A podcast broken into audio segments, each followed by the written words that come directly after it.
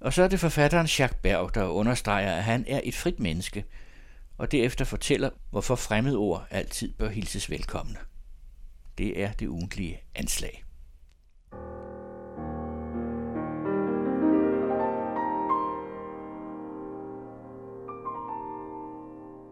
Anslag midt i en coronatid.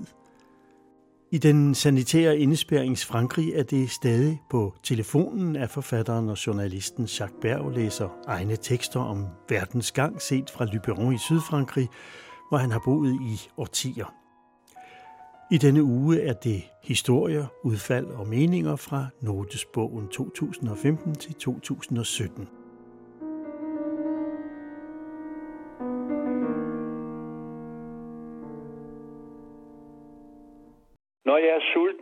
spiser jeg. Når jeg ikke er sulten, spiser jeg alligevel. Jeg drikker, sover, går tur, når det er tiden til det. Jeg er et frit menneske.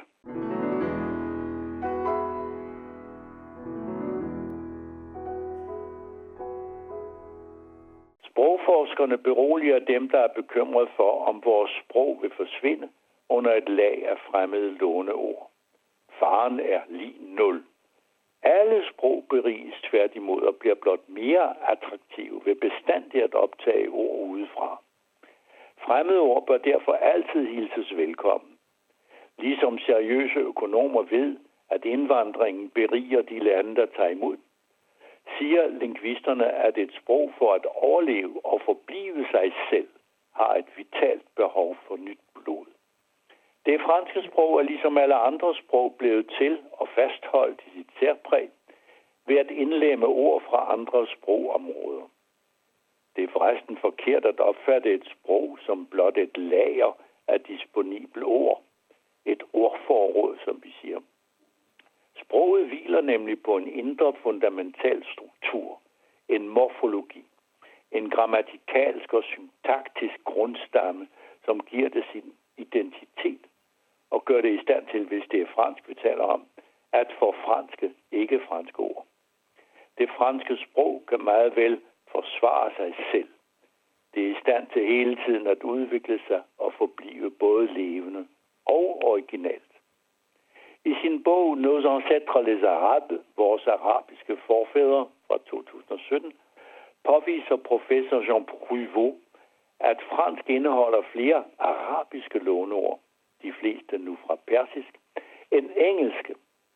Madras og magui, der betyder fusk, artiskok og aubergine, coton eller bomuld, og satin, sorbet og sirop, saft, pastek, vandmelon, og estragon, algebra og algoritme, det er jo indlysende, er til lige med mange andre nogle arabiske ord, der har fundet deres plads i det franske sprog.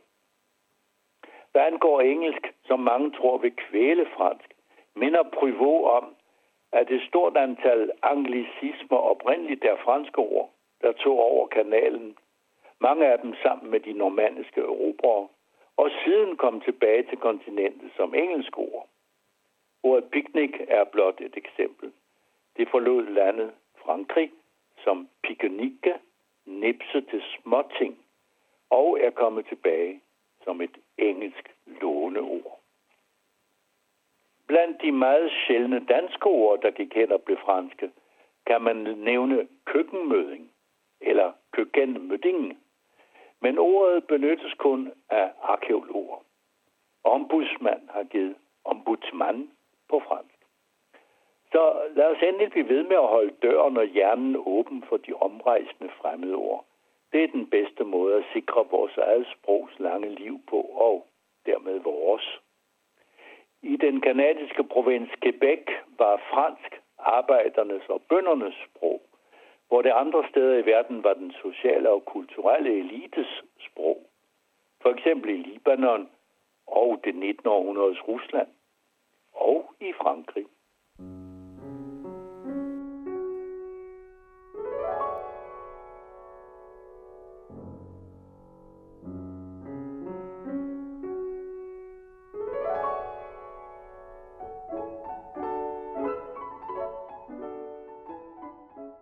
Adopteret barn lever med sin nye mors hud og hjertet fra en anden kvinde.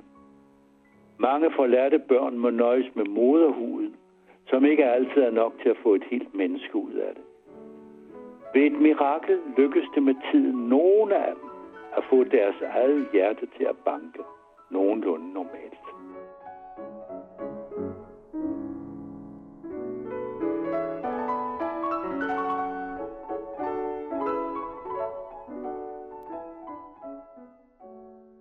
Jeg ansøgte om fransk statsborgerskab, var jeg til samtale på præfekturet i departementet Bustyron, hvor en venlig dame stillede mig en række spørgsmål.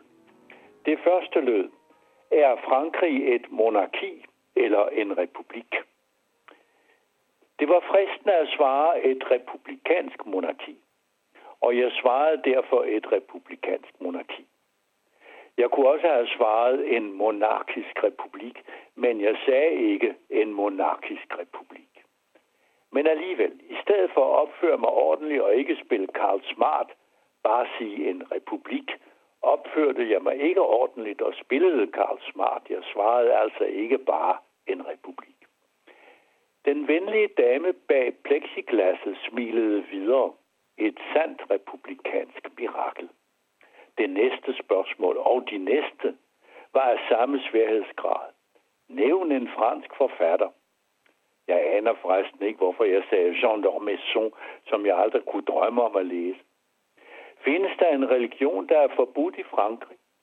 Hvad hedder republikens præsident? Hvad fejrer man den 14. juli? Hvilke tre farver har det franske flag? Kan to personer af samme køn blive gift i Frankrig? Har de nogen franske udmærkelser eller ordner?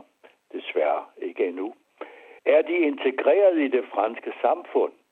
Efter mere end 45 år i landet lever jeg stadig i magnen, etc. etc. Efterhånden som vi skred frem, så damen mere og mere genert ud. Men det var en obligatorisk liste, den samme for alle ansøgere, for senegaleseren direkte fra savannen, som for en halvfransk dansker, der for længst er gået i hi i Provence. Jeg skal ikke rose mig af, at jeg forblev ganske rolig i alle de 43 minutter samtalen varede. Den var faktisk ganske behagelig. Vi var i Marseille. Det forklarer måske noget af den udmærkede stemning, at jeg deler fødselsdag og alder med Dalai Lama, uden at jeg dog vil kalde mig selv et ocean af visdom, som hans navn som bekendt betyder. Nede ved indgangen til præfekturet klikkede det i sikkerhedsportalen, da jeg gik igennem. Vagten fiskede en lille pakke op af min ene jakkelomme. Sølvpapiret. Hvad er så det, spurgte han. Det halve af en alt for stor bøf, jeg spiste til frokost på en restaurant i kvarteret.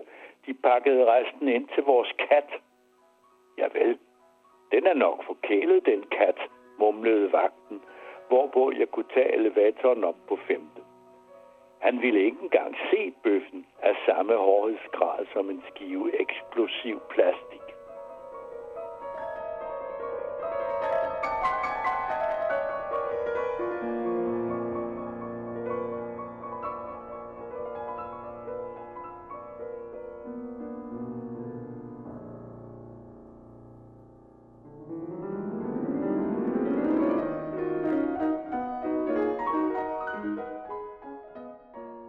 Har ikke været krig i Europa siden 1945. Balkankrigene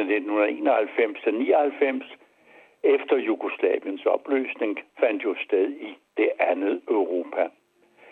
Den fransk-tyske forsoning og oprettelsen af fællesmarkedet, senere den europæiske union, sigtede i det væsentlige på at udelukke muligheden for krig mellem de europæiske stormagter. Det er indtil videre lykkedes. Hvorfor?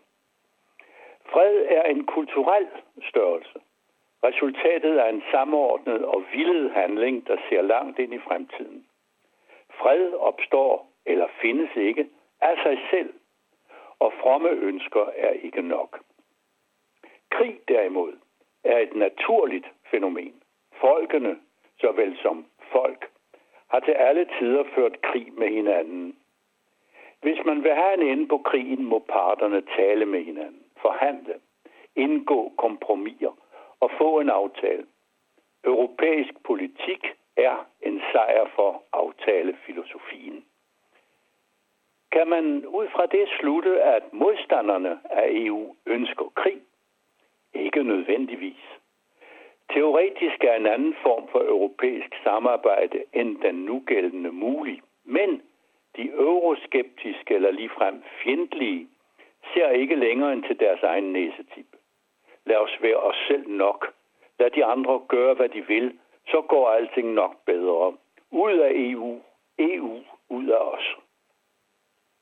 Der som hyggeligt beregnede løgne kan bringe os ud over, hvad man kan forestille sig, det vil sige i vores menneskelige naturs arme, også kaldet krig, formentlig den aller sidste. Fornuft består i at vælge mellem kultur og natur.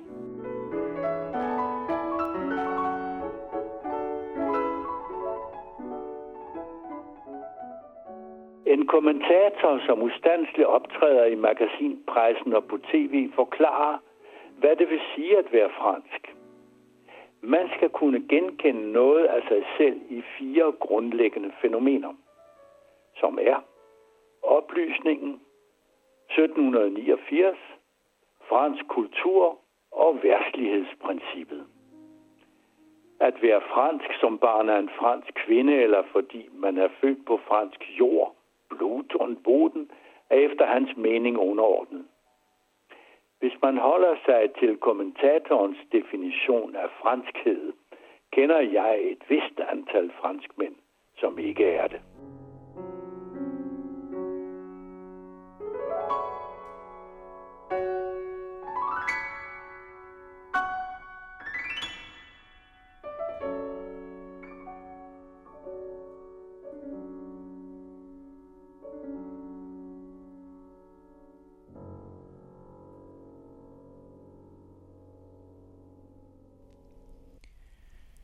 I hørte Jacques Berg, og anslag til rettelægges af Jesper Tang. Musikken var uddrag af Deodato Severacs klaversuite Serdana, som Jean-Joël Barbier spillede.